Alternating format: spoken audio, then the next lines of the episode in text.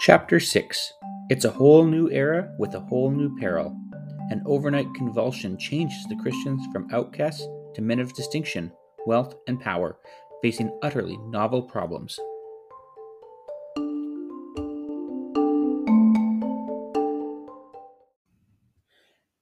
For the Christians who lived anywhere in the Roman Empire in the second and third decades of the fourth century, and that included nearly all Christians, the world had suddenly turned right side up. Gone was the threat of imminent execution, which had been a lifelong reality for many. No longer did they have to dread public humiliation or slave labor in the salt mines or clothing factories. No longer need they glance back over their shoulders every time they walked down a street. The chill fear of sword, crucifixion, fire, and wild beast, which had haunted them on and off for centuries, soon faded from living memory. They were free. In fact, they were more than free. Their faith, instead of sabotaging their social standing, now elevated them to positions of importance and power. Suddenly, the doors to financial prosperity and ownership of the best land swung wide open. Benefits enjoyed by senators, soldiers, veterans, and scholars became available to the Christian clergy. Almost overnight, the villains became the builders of the world's greatest empire. The subversives had come out of hiding to run it. That this astonishing transformation occurred so rapidly was no accident. Constantine pushed for it aggressively. To be sure, he recognized the religious demographic when he took the reins of the empire into his hands. In the West, 90% of the population was still pagan, and paganism was woven into the fabrics of all the empire's institutions and customs. But immediately, and without unduly upsetting the religious status quo, Constantine began to institute legal and administrative changes, codifying the new freedoms and powers of the Christians that would transform the empire unrecognizably in the years ahead. However, Constantine was not advancing his Christian agenda in the role of an evangelist. He was preeminently an emperor, and he well knew that only if his realm were uh, unified could it survive. In the days of the Old Republic, religion had been a powerful force for unity. It must be so again, and the religion he chose to do it with was Christianity. The Roman government had always been responsible to maintain the Pax Deorum, to make sure the gods showered their goodwill on the empire. Thus, emperors maintained the cults, especially the imperial cult, and when the gods showed signs of displeasure, the emperors took appropriate signs or steps to placate them. But Constantine no longer believed in pagan religion, let alone that it could unify the empire. He said pagans would not have lost the war against him if their oracles had been true. Worse, he called paganism a devilish deception. Instead, the newly converted Constantine assumed he had the blessings of the highest divinity. God, he believed, had chosen him and raised him to power to create a Christian empire. It would be a delicate task, but he was convinced the state above all must now support the Christian church and those social and moral principles the church represented. He enacted many laws for the honor and consolidation of his of religion, writes the 5th century historian Sozomen to view the reality behind that simple summation, however, is to behold a building and legislative program of staggering dimensions. Constantine immediately ordered that Christians who had been banished should be permitted to return to their homes. Those who had been sentenced to hard labor in the mines or weaving and dyeing works were released. Christian soldiers who had been stripped of their military ranks for refusing to offer incense to Caesar were offered the choice of returning to their previous station or receiving permanent immunity from public duties. Next, he showered an array of privileges on the Christian clergy. One of his first acts was to grant them immunity from municipal obligations. This was no mere release from trivial, trivial obligation. These civic duties were a great burden under the later empire, entailing heavy personal expenses for those who fulfilled them. Pagan priests and scholars always had been exempted. Now Constantine extended this privilege to the Christian clergy, freeing them to do what Constantine believed they should be doing. Or, as he put it, that without any disturbance they may serve their own law, since the conduct of the greatest worship of divinity will, in my opinion, bring immeasurable benefits to the commonwealth. But he went further, slowly conferring not just privilege, but power on the Christian hierarchy. He ordered that the court cases begun before an ordinary court could be transferred to the local bishop, even up to the last minute the bishop's decision would be final, and the local civil authorities were to execute the bishop's ruling. Then, To support the high regard for celibacy and continence among Christians, especially among the clergy, he rescinded the clauses of Augustus's centuries old Lex Papia Poppaea, which had penalized those who remained unmarried or childless. To legal benefits, he added financial benefits. He opened both state and private coffers. Setting an example in Rome, he returned property, consisting mainly of cemeteries, to 25 churches in the city, then made donations to them from his private funds. He also gave the current bishop, Miltiades, the winter residence of, of his wife, the Empress Fausta, the palace on Lateran Hill that would remain the palace of the bishops of Rome for a thousand years. He ordered provincial governors not only to permit Christians worship, but to subsidize with local funds the Catholic Church of the Christians. A law of the year 321 allowed Romans to make unrestricted bequests to the church. This, coupled with the rising popularity of all things Christian and the increasing number of wealthy converts, brought a steady stream of gifts and legacies to the church. Perhaps the most precious gift, and certainly the most symbolic, was an order Constantine made as his new capital, Constantinople, was being built. He told his friend and biographer, Bishop Eusebius of Caesarea, to have fifty great Bibles made in finely bound volumes and distributed to the churches. Many Christians in the later pers- in the last persecution had heard the ugly knock on the door and the soldiers' demands for co- demand for copies of the Christian scripture. Many copies had been handed over under threat of death. Many had been piled and burned. Manuscripts that had taken months to copy, pages filled with the words of life, words that gave instruction and hope to the fledgling movement. Many times had Christians huddled together and wondered whether all their scriptures were doomed to the ashes. Now the tide had turned. The empire itself was ordering the manufacture of the Bibles, magnificent Bibles at that, and all at state expense. How things had changed. Nearly all Roman emperors considered themselves builders, each seeking to leave a legacy in wood, brick, and stone. But no emperor surpassed Constantine's ambitions or accomplishments, writes University of Toronto classicist T.G. Elliott, who calls him the greatest builder of all Roman emperors. Like the others, he built secular buildings, baths, mausoleums, arches, state banquet halls, aqueducts, fortifications, and so on. But his greatest architectural bequests to posterity were his churches, the most visible witness to his Christian program. The form these usually took was that of basilica, the large, multi purpose public hall the Romans usually erected at public squares. Constantine used this form to fill a new function. To his architects, the basic basilica design seemed a perfect setting for Christian worship.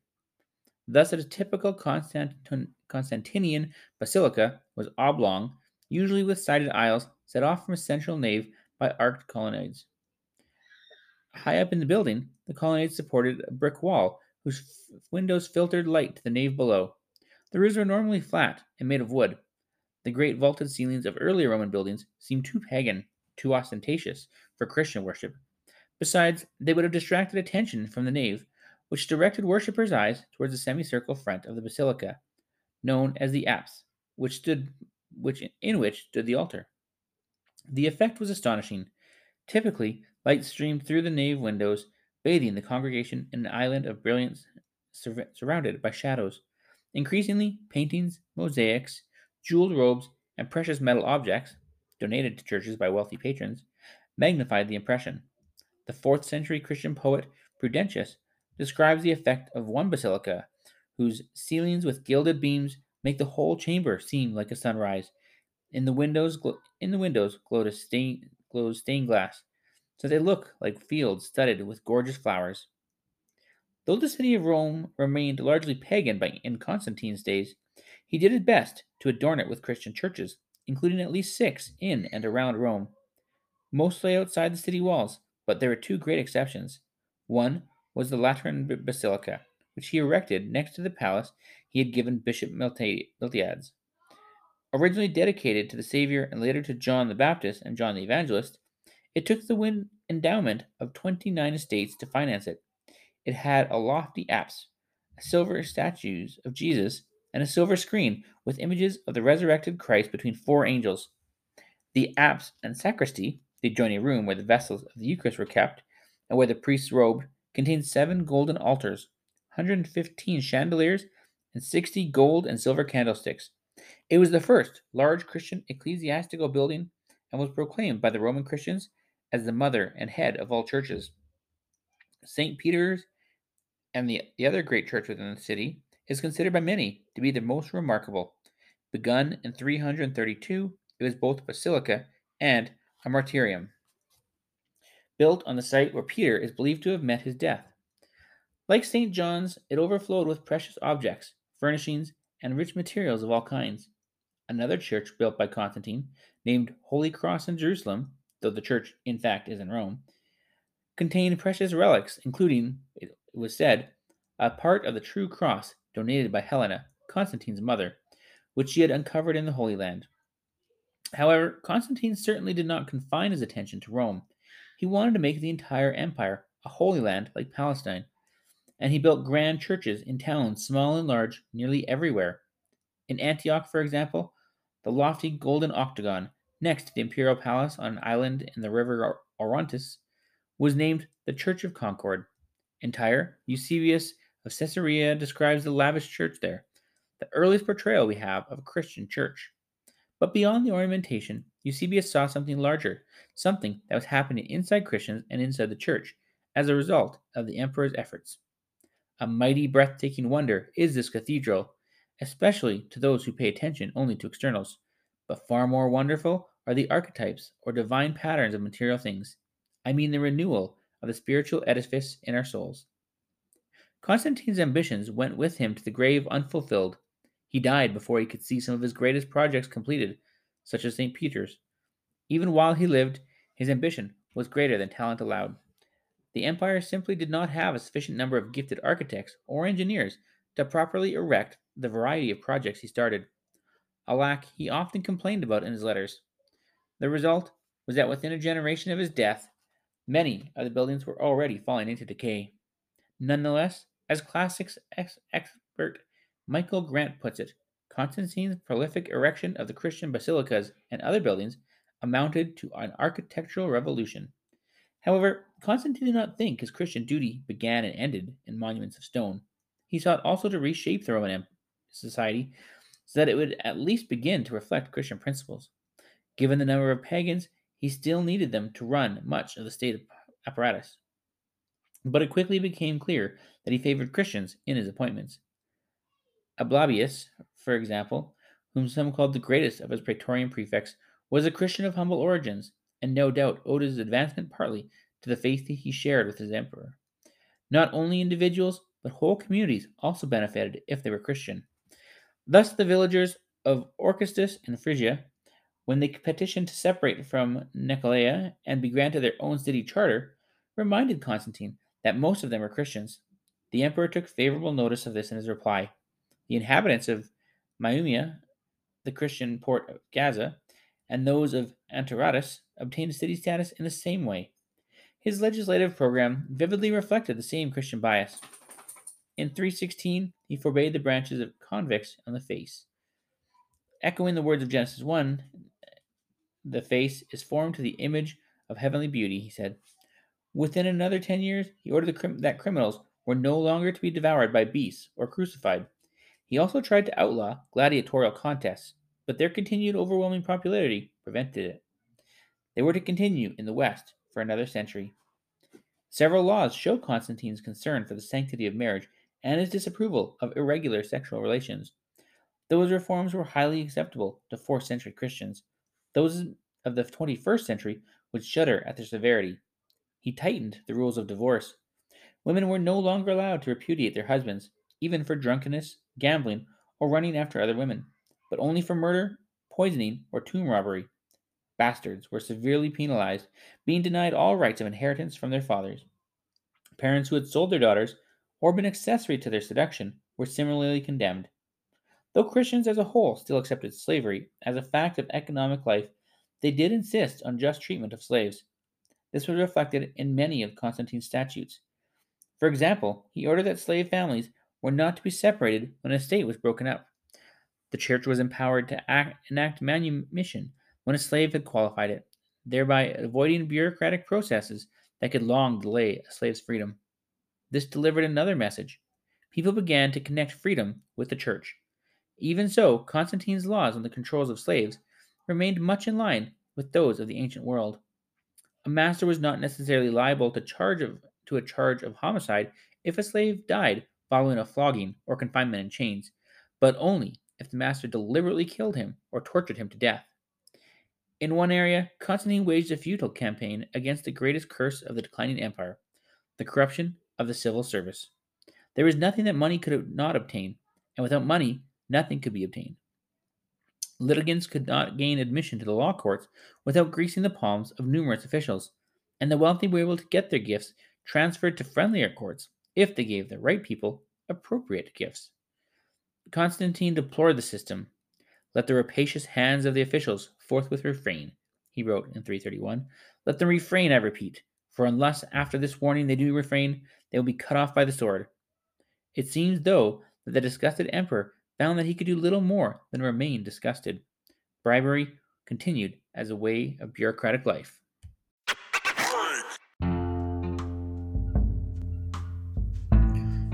Constantine learns a lesson.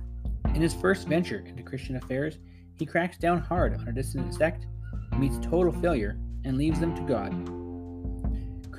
Christianity cannot and should not hide the fact that included among its faithful have been many individuals who mistakenly believed their own preoccupations to be those of the Lord, creating mayhem in the process.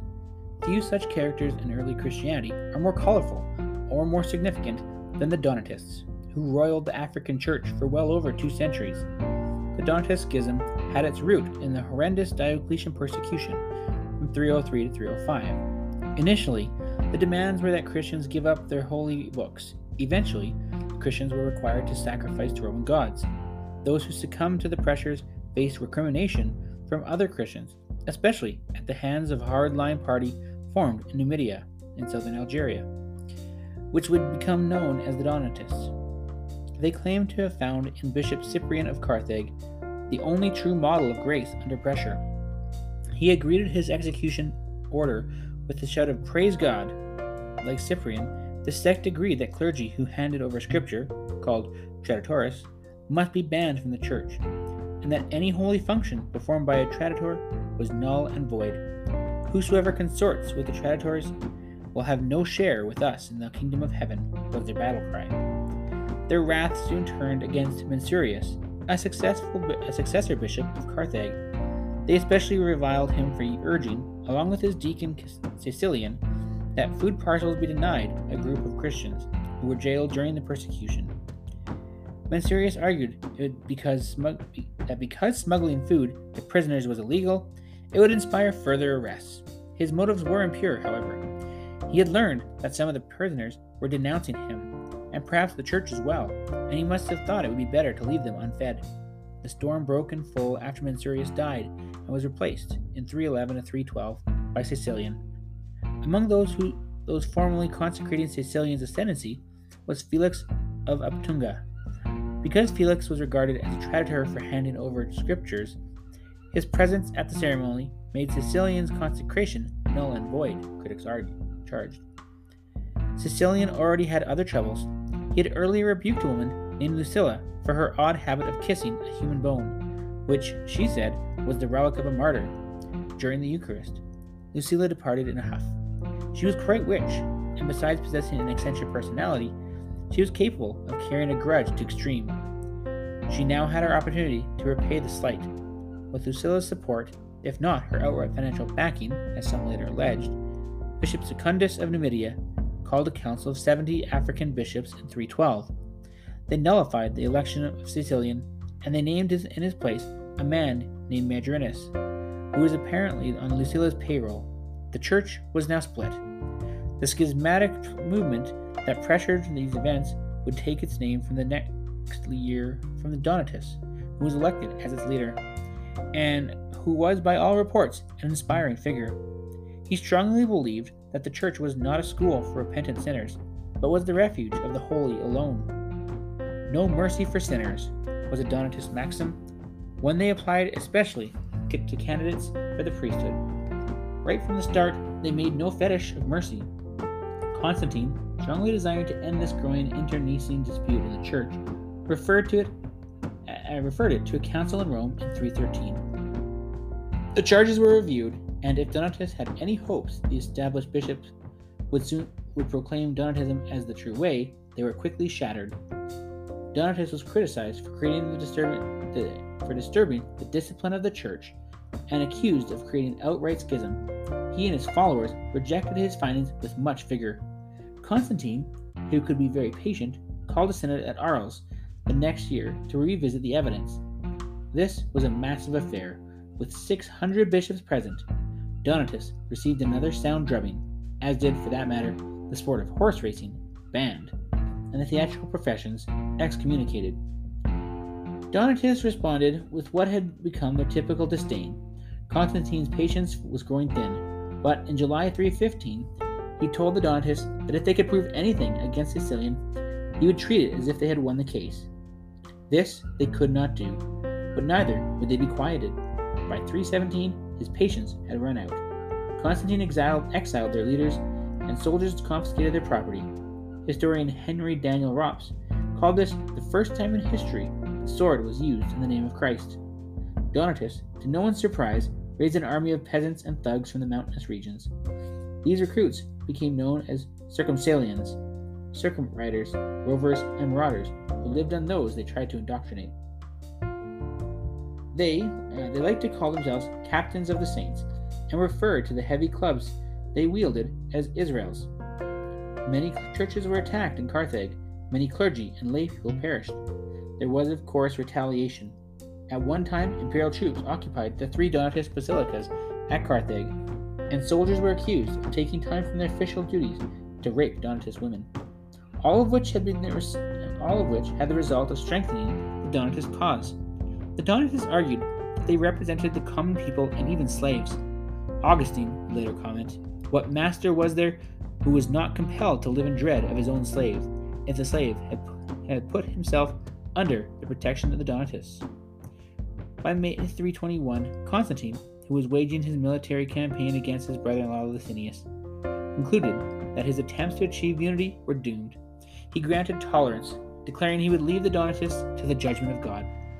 This was not the end of their story. Persecution renewed in 346 to 348. During this time, Donatists is believed to have perished. Many martyrs were created, including Maximian and Isaac, whose bodies were supposedly sunk by their jailers, yet somehow swam to shore, according to the Donatist version of events. There is no disputing the resilience of the group. It survived Constantine, and for a time was the predominant religion in North Africa, with 300 bishops, and by some estimates, 500 by others. The movement began to collapse around 400. In January 412, the Emperor Honorius exiled his clergy and confiscated Donatist property. The Circumcellions responded with a new bloodletting, though all of that was largely rendered moot in 429 when the Vandals conquered North Africa and slaughtered Catholics and Donatists without distinction. Donatism finally died out in the Muslim conquest in the 7th century. What is to be made of this bloody upheaval? There was a vital theological difference between the Donatists and the Catholics. The Donatists vehemently, sometimes violently, insisted that the validity of clerical functions, such as baptism, depended upon the character of the administering clergyman, while the Catholics held that the validity of such functions was based on their endorsement by Christ. The same question, how to determine who is a worthy church member or leader and who is not, has been asked elsewhere without bloodshed.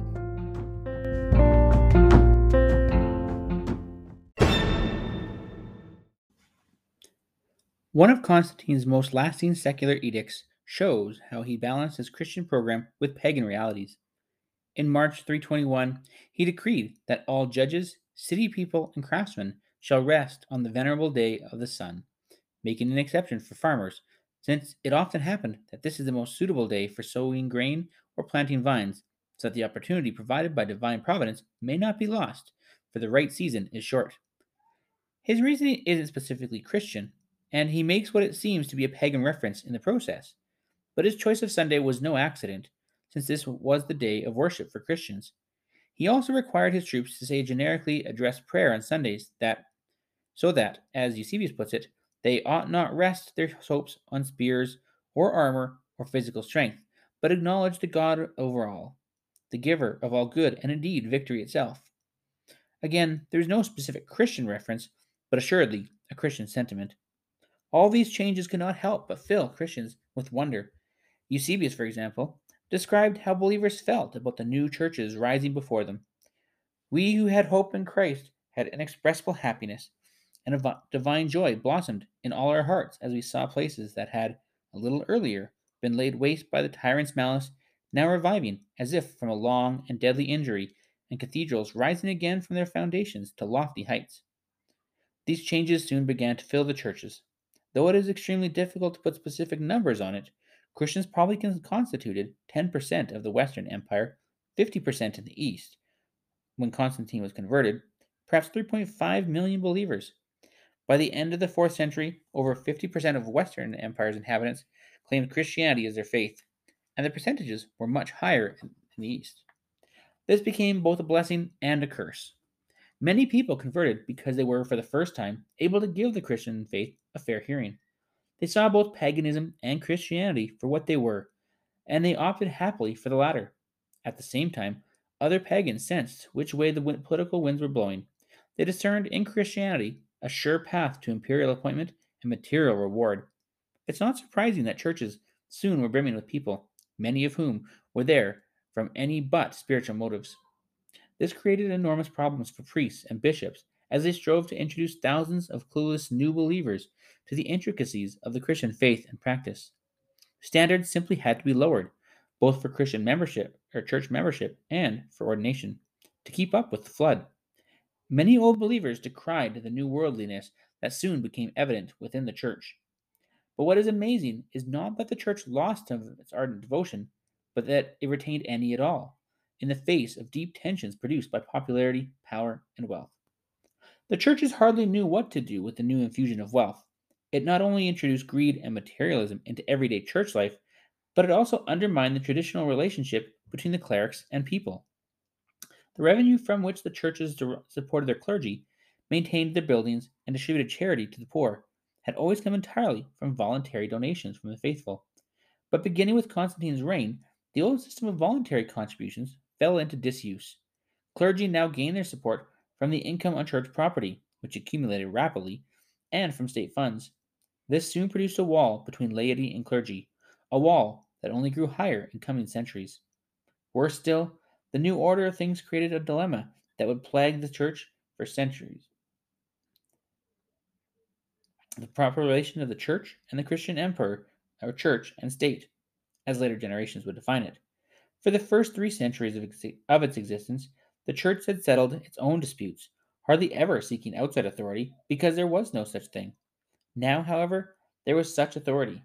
Constantine had ruled for just six months when the Donatists, a rigorous schismatic sect, having failed in appeals to the Bishop of Rome and before two church councils, now appealed to the emperor.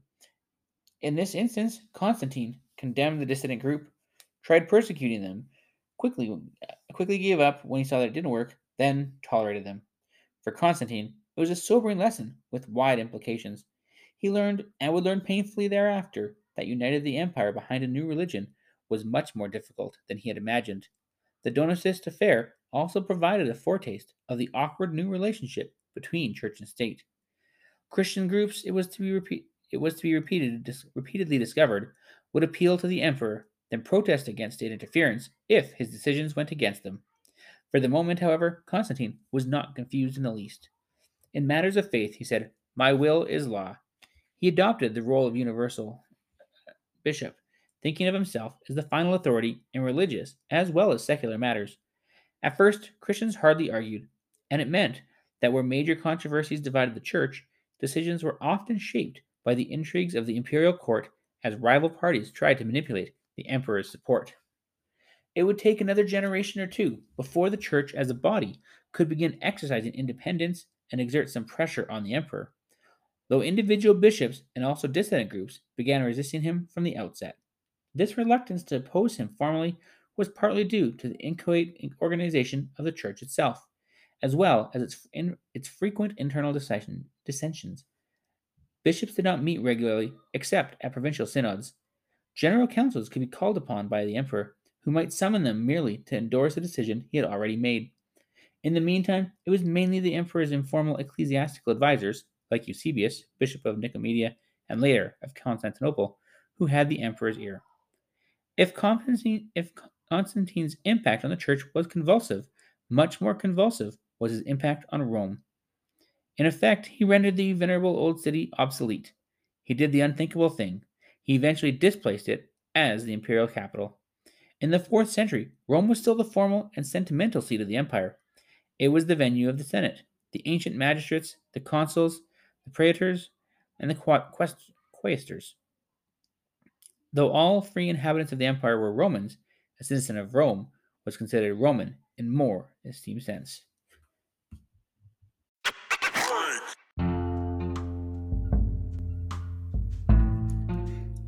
The birth of Christendom.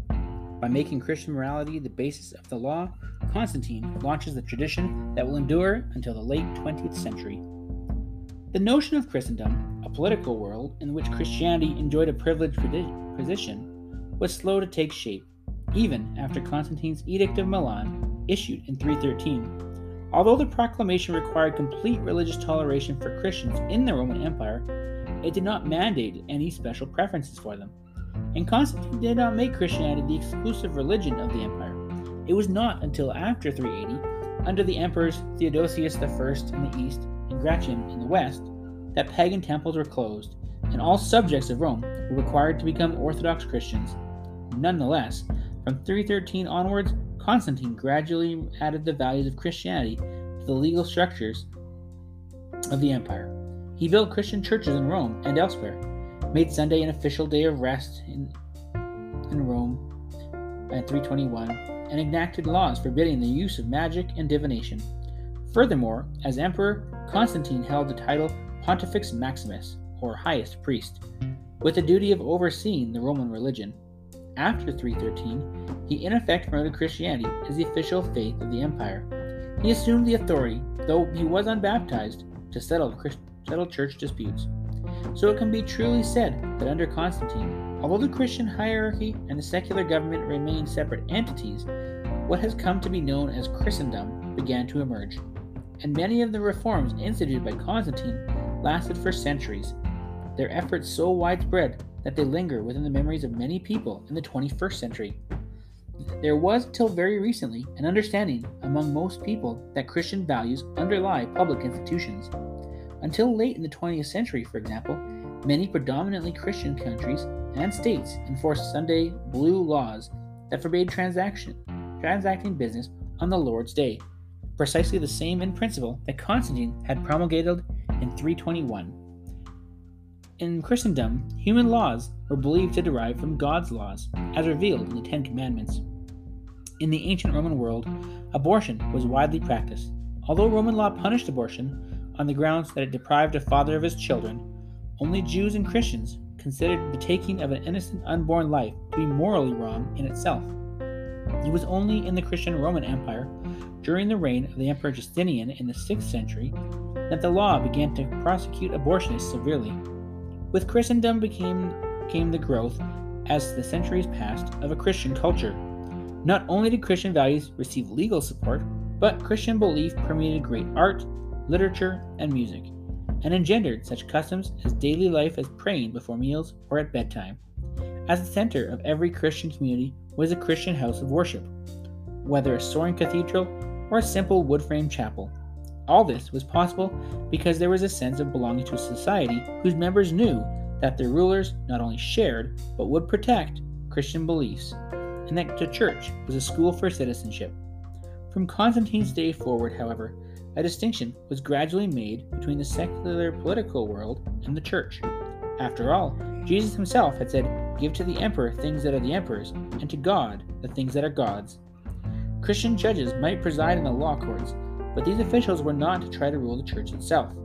Even Constantine's imperial title of Pontifex Maximus was eventually taken by the popes. Only rarely did the church attempt to become a secular authority. Instead, church and state existed side by side in a sometimes amicable, sometimes uneasy, and occasionally violent relationship. In the 20th century, the pendulum swung to the side of the state, and the Catholic intellectual Richard John Neuhaus was one of the Catholics of Christian, one of hundreds of Christian voices, Protestant, Catholic, and Orthodox, complaining about moral impoverishment in the naked public square, from which religion largely had been banned by court fiat.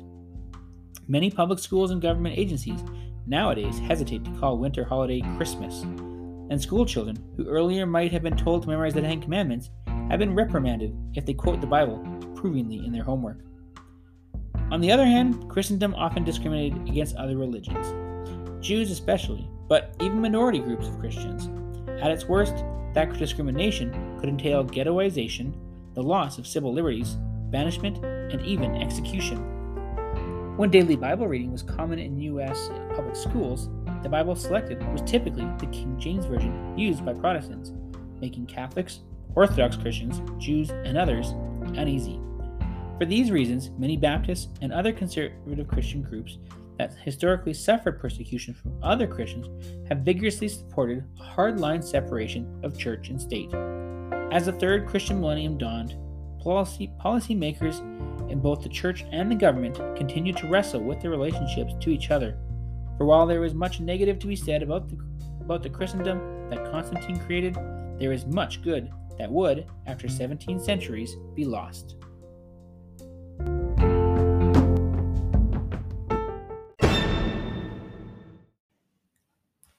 It had been some time, however, since Rome had been the administrative capital. Emperors lived transient lives, lasting Rome, visiting Rome only for brief periods between military and diplomatic campaigns. Each emperor had his favorite residence, where he preferred to conduct state business. Most recently, Diocletian had built himself a palace at Nicomedia, and his successors, Galerius and Licinius, had usually resided there. There was nothing new in an emperor's establishing a semi official capital in some provincial city, nor in an emperor's giving his name to a city. But no capital took away from Rome. Rome took no capital took away from Rome took root, as did Constantinople, the city Constantine built on the shores of the Bosphorus. At the time, it was called Byzantium, founded in the second half of the 7th century BC by the Greeks. In about 150 BC, it became a dependency of the Romans, and soon after, the eastern terminus of the Via Egnatia, the main road from the Adriatic eastward. Constantine, like Sept- Septimius Severus before him, had occasion to lay siege to Byzantium, and his trained military eye must have been impressed. It occurred, occupied a key position at the crossroads between Central Asia and Europe. It afforded easy access to the Balkan provinces, which played such an important role in the 3rd and 4th centuries. From here, too, the eastern frontier could be more readily reached. There may also have been personal, religious reasons for the move. Despite his building efforts, Rome remained saturated with pagan buildings and institutions. The senatorial aristocracy clung to their pagan ways. The altar and statue of victory still stood in the Senate House. The people of Rome, for their part, resented an emperor who pointedly omitted the sacrificial sacrifices customarily made on state occasions.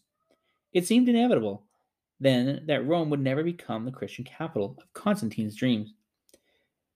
Political and strategic considerations dictated the creation of a new capital elsewhere. So, on November 8, 324, a Sunday, Constantine formally laid out the boundaries of his new city, moving them more than two miles further out and roughly quadrupling its territory. According to the 5th century historian Philostorgius, he traced the line of the future walls on the ground with a spear in the manner of a Greek founder. The same historian reports that Constantine's companions were amazed at the vast circumference of the new walls. In less than a century, Theodosius II would double the territory of the city once again, and today it is the walls of Theodosius that still stand. The building and populating of Constantinople were pushed fo- forward with great speed. The emperor offered various incentives to people to settle there especially if they are skilled in the building trades, and the new walls were completed by 328. In May 330, the new city was formally dedicated with elaborate rites on the Hippodrome. Coins minted that year announced the event to the world. On the obverse of the, these coins, the figure of Constantinopolis, Constantinopolis carries a cross scepter over her shoulder, thus emphasizing the Christian character of the city. Like the old capital, Constantinople was built on seven hills and divided into 14 administrative districts. There was a Senate, though its members ranked below the members of the Senate in Rome. and like the people of Rome, the people of Constantinople received subsidized grain. The new capital gave to Constantine an unparalleled opportunity for construction on a grand scale. He enlarged and embellished the existing baths of Zeuxippus, and the area today occupied by the Mosque of Sultan Ahmed, the Blue Mosque. Constantine built the imperial palace and finished the hippodrome, began by Septimius Severus, while enlarging it to a capacity of 50,000. The hippodrome served not only for the entertainment of the people, but also for public acts of state. And in the center median, the emperor placed the serpent column from Delphi, which commemorated the victory the Greeks had won in 479 BC at Plataea over the Persians. It was only one of many objects that Constantine had approved, appropriated to decorate his new city, a pillaging that caused St. Jerome to mar- remark that nearly all cities were stripped bare. In front of the old gate of the Severan walls, Constantine built a forum that bore his name. Inside stood the column of Constantine, nearly 80 feet tall and nearly 10 feet wide at its base. The base contained an altar, so the Lord's Supper could be celebrated, and the column was crowned by a statue of Helios, its features adapted so as to represent Constantine, likely a reference to Constantine being Christ's representative on earth. Constantine also began the construction of at least two churches in Constantinople the Church of the Holy Apostles, which he cherished, and the church known as Hagia Irene, Holy Peace. Though work on a third church, Hagia Sophia, Holy Wisdom, also known as the Great Church, was probably begun in 326. The dedication did not take place until 360, under Constantius II. These three churches, Hagia Sophia, Hagia Irene, and the Holy Apostles, were to dominate the political the city politically and ecclesiastically for the next 11 centuries.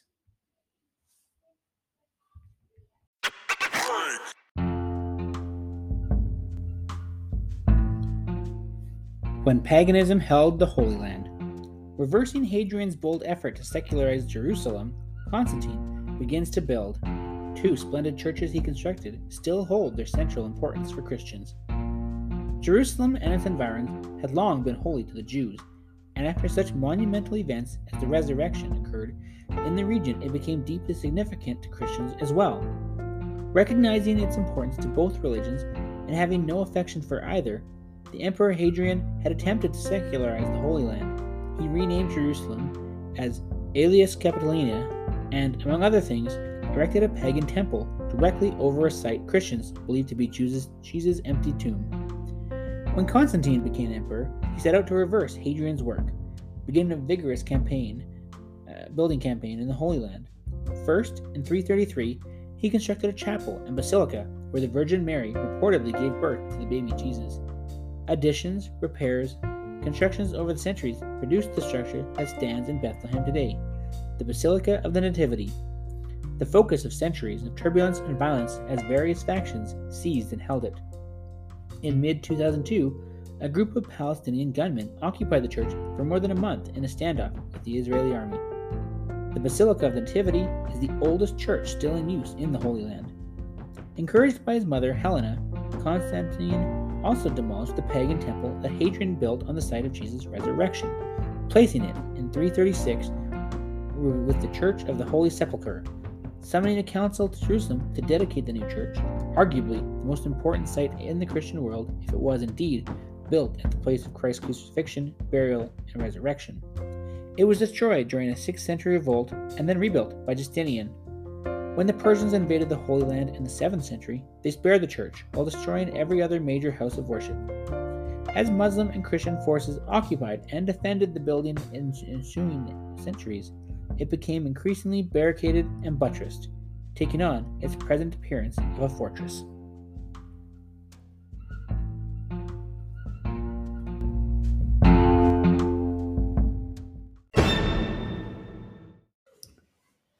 The founding of Constantinople had vast consequences, secular and religious.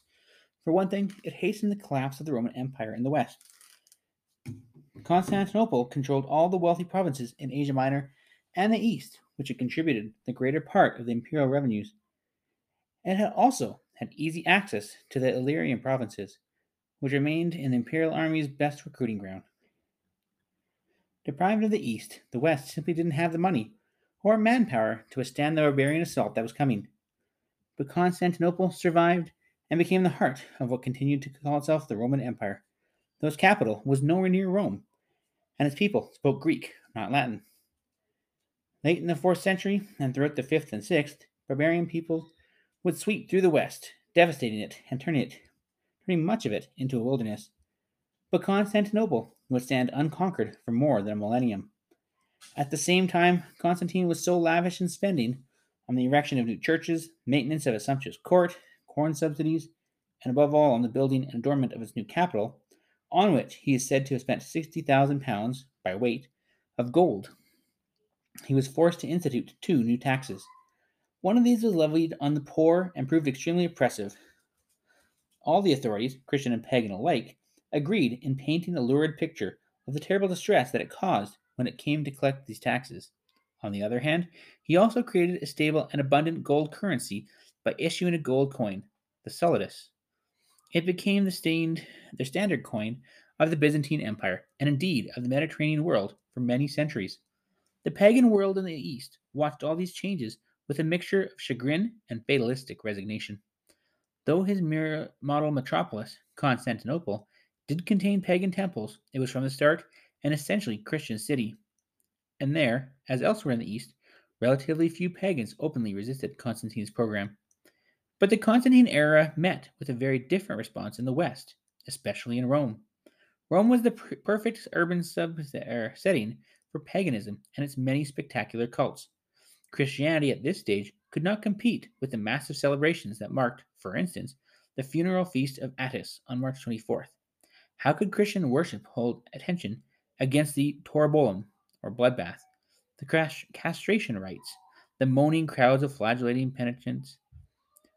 The Romans could watch miracle plays and wild dances, routinely accompanied, said Christian observers, by obscene acts and songs.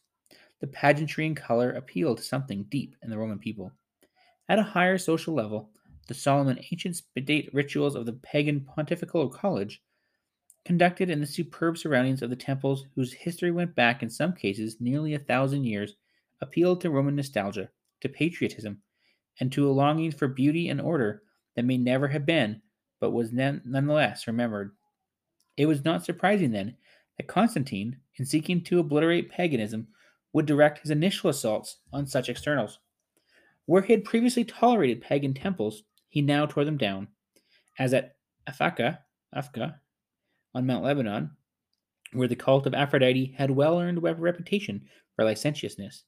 At Aegea and Cilicia, the emperor's soldiers leveled the temple of Asclepius, the center of a popular healing cult. At Antioch, the temple of Musis was diverted to secular purposes. He built many churches, like the Church of the Holy Sepulchre at Jerusalem and the Basilica at Mamre, right on top of the pagan shrines, which he destroyed in the process. At Heliopolis, at Heliopolis or Baalbek, in Phoenicia, he forbade the cult of Venus Heliopolitana, which included ritual prostitution, and ordered the construction of a church. In many provinces, the funds of pagan temples were confiscated and put into the imperial treasury. A historian of a century later wrote of bands of Christian youths going from town to town, allegedly armed with letters from the emperor, ordering obedience to his decrees and browbeating the populace into abandoning their pagan priests. Statues were destroyed or paraded into the streets, and the people were cajoled and intimidated into ridiculing what their ancestors had venerated. Nevertheless, such wanton vandalism and callous contempt was not typical of Constantine's rule, and was not widely practiced until the era of the Emperor Theodosius, Theodosius the first, later in the fourth century. While some pagan temples were destroyed by Constantine, many remained open, his law prohibiting the restoration of decayed temples was more typical of his approach. It's also noteworthy that there are no records of pagan martyrs under Constantine. In fact, Constantine himself re- retained a few pagan superstitions. Whether they were a vestige of his pagan past or just a diplomatic gesture to seek the support of leading pagans is difficult to say. At any rate, we know he invited the Neoplatonist philosopher Sopater to his court and asked him to consult the, the omens for a favorable day for the dedication of his new capital. Still, by Constantine's day, pagan temples were increasingly viewed as public monuments to the past rather than centers of worship. By the time of his sons, paganism was visibly dying in cities, though in the countryside it hung on tenaciously for a few centuries. Another surviving religious phenomenon presented him with a somewhat different problem. Because of their rich tradition and exclusivity, the Jews had been regarded as an irritation by many emperors over the years. From the time of their first conquest in Judea, Romans in general harbored a lingering anti Semitism. But as long as Jews did not challenge or offend the pagan status quo, the empire was happy to let them run their own affairs. However, now a Christian emperor ascending the throne, things became more complicated. Constantine cared little about the Jewish attitude toward paganism, but deeply about their relationship to Christianity, a daughter religion that was also a direct rival in many ways, and often anti Jewish as well. Constantine inherited this Roman suspicion and antipathy to the Jews, and his Christianity intensified this feeling. He publicly denounced them for, as said, murdering the Lord. He enacted legislation that prevented Jews from owning Christian slaves or circumcising any slaves, and from proselytizing in general. Any effort to prevent a Jew from becoming a Christian was forbidden by law. On the other hand, he allowed them greater access to the city of Jerusalem and extended to synagogue leaders immunity from municipal obligations, thus giving them equal status with Christian clergy. Jewish converts to Christianity seemed especially worthy to him, so when he had the opportunity, Constantine liked to shower favors on a new convert. The historian Epiphanius tells of a certain Joseph, a highly respected member of that Jewish community, and a disciple of the patriarch Hillel, whom Epiphanius described as hereditary head of all the Jews of the Roman Empire. Joseph spied Hillel secretly being baptized on his deathbed and later discovered copies of the Gospels in Hebrew among Hillel's belongings. Scandalized, Joseph hid the Gospels to protect Hillel's reputation, but became fascinated with them and was caught reading them. He was publicly whipped by his fellow Jews, who then attempted to drown him. Joseph escaped and became a Christian convert. Hearing the story, Constantine bestowed honors upon him and an imperial pension. The grateful Joseph Constantine, helped Constantine build churches in Galilee at Tiberias, Sepphoris, Nazareth, and Capernaum. Prejudice was prejudice there certainly was, but as with paganism, there is no record of Jewish martyrs under Constantine. Alas, this would not remain so in the future. As to Constantine's own personal Christian commitment, that has been debated for nearly 1700 years. One thing, however, is beyond debate.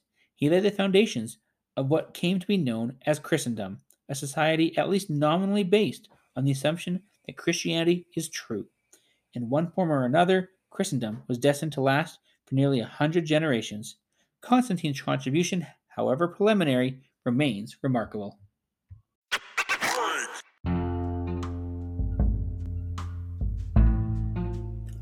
How Judaism survived.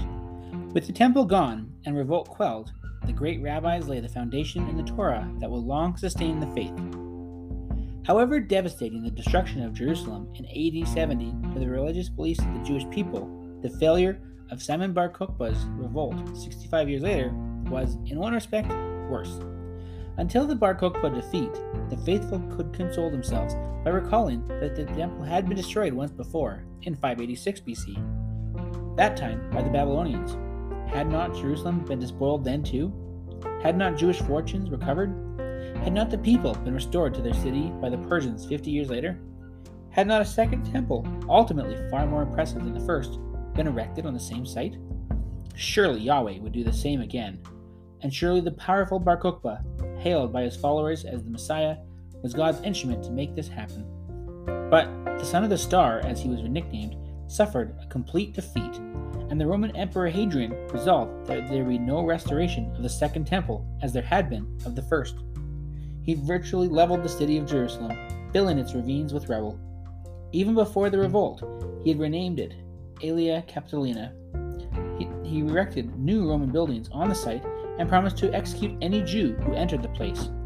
He also laid waste to Judea, destroying 985 towns and villages, rendering the environs of Jerusalem into a wilderness. The cost of the revolt in human life was vast.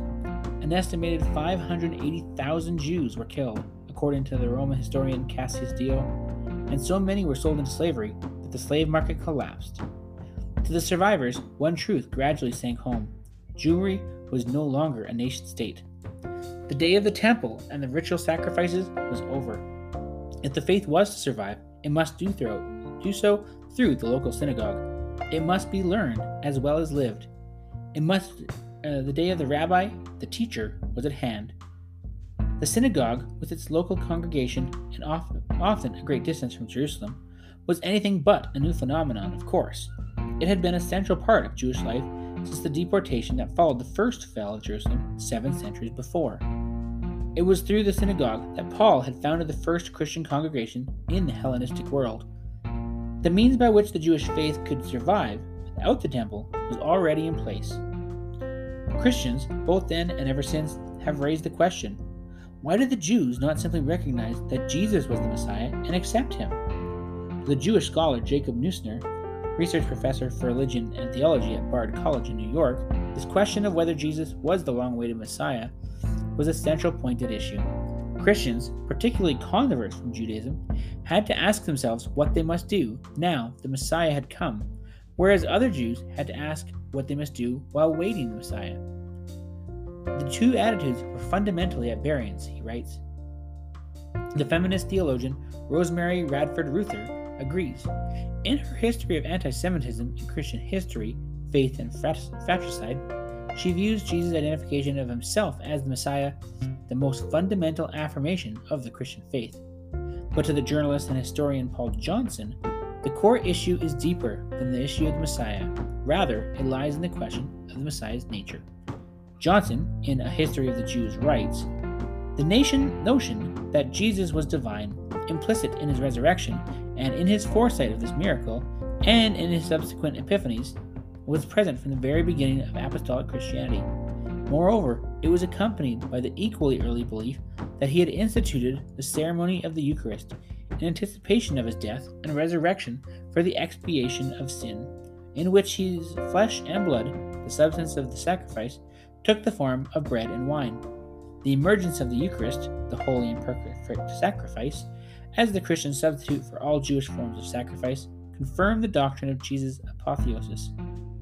To the question, was Jesus God or man, the Christians therefore answered, both.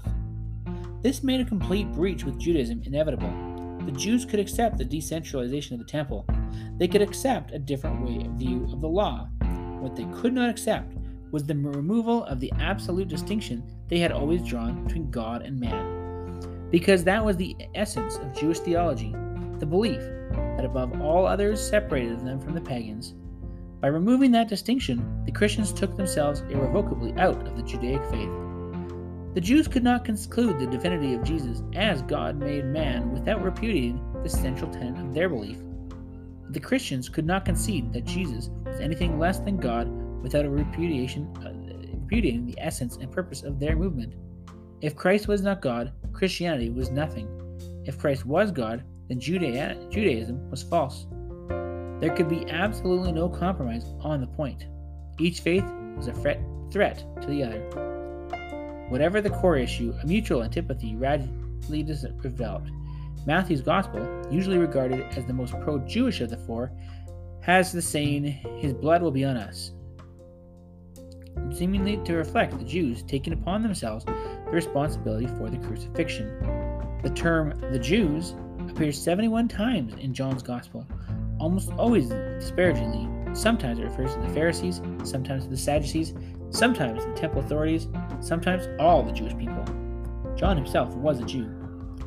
Although the language, as Johnson's history points out, is that of first century Jewish polemic, used by Jews in heated theological argument among themselves, in the centuries ahead, these passages will be cited to validate vicious Christian persecution of the Jewish people. Insofar as language was concerned, the Jewish response to the Christians was equally violent. Rouse your fury, pour out your rage, destroy your, the opponent, annihilate the enemy, had been the curse against Hellenism invoked in the 2nd century BC during the Jewish resistance movement. At the end of the 1st century AD, it was redirected against the Christians, and thereafter, the denunciation of Christianity makes its appearance in Jewish biblical commentary. But this reference to the Christians Christians forms more than a little more little more than an incidental aspect of the new Judaism that emerges from the Jewish disasters of the first and second Christian centuries. What came to replace the temple was the Torah, meaning the law and the commentaries on it that had been slowly developing over the temple's final years. Now the Torah was the only thing left. The refugee, refugee rabbis who, settling at Jamnia, Jamnia on the west of Jerusalem on the Mediterranean coast, gradually developed into what Johnson calls a system of moral theology of extraordinary coherence, logical consistency, and social strength.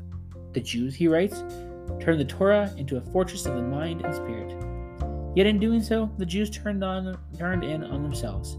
Those who had not been lost in the two wars nor converted to Christianity formed their own communities within Roman society. But they were largely closed communities, where the Jews had once constituted one tenth of the Roman Empire, um, had engaged in its philosophical and cultural activity, and had won tens of thousands of converts to their faith and practices, they now isolated themselves and poured their boundless intellectual energy into the study and development of the Torah. It was this fact, more than any other, says Johnson, that saved them as a people and conveyed them from the ancient world through the medieval world and into the modern one. By the 21st century, the Romans were long gone, and the Hellenistic Greeks, the Gauls, and the Celts that had vanished into other people. However, the Jews were still identifiable, and it was their long, isla- long isolation, holding fast to the Torah in the midst of the sea of Christianity and Islam, that enabled them to do so. But it was to be a journey fraught with pain, and it began on September 18th of the year 324, when the Christian Constantine became sole emperor of Rome, and their theological foes, the long persecuted Christians, were now, or soon would be, running the empire.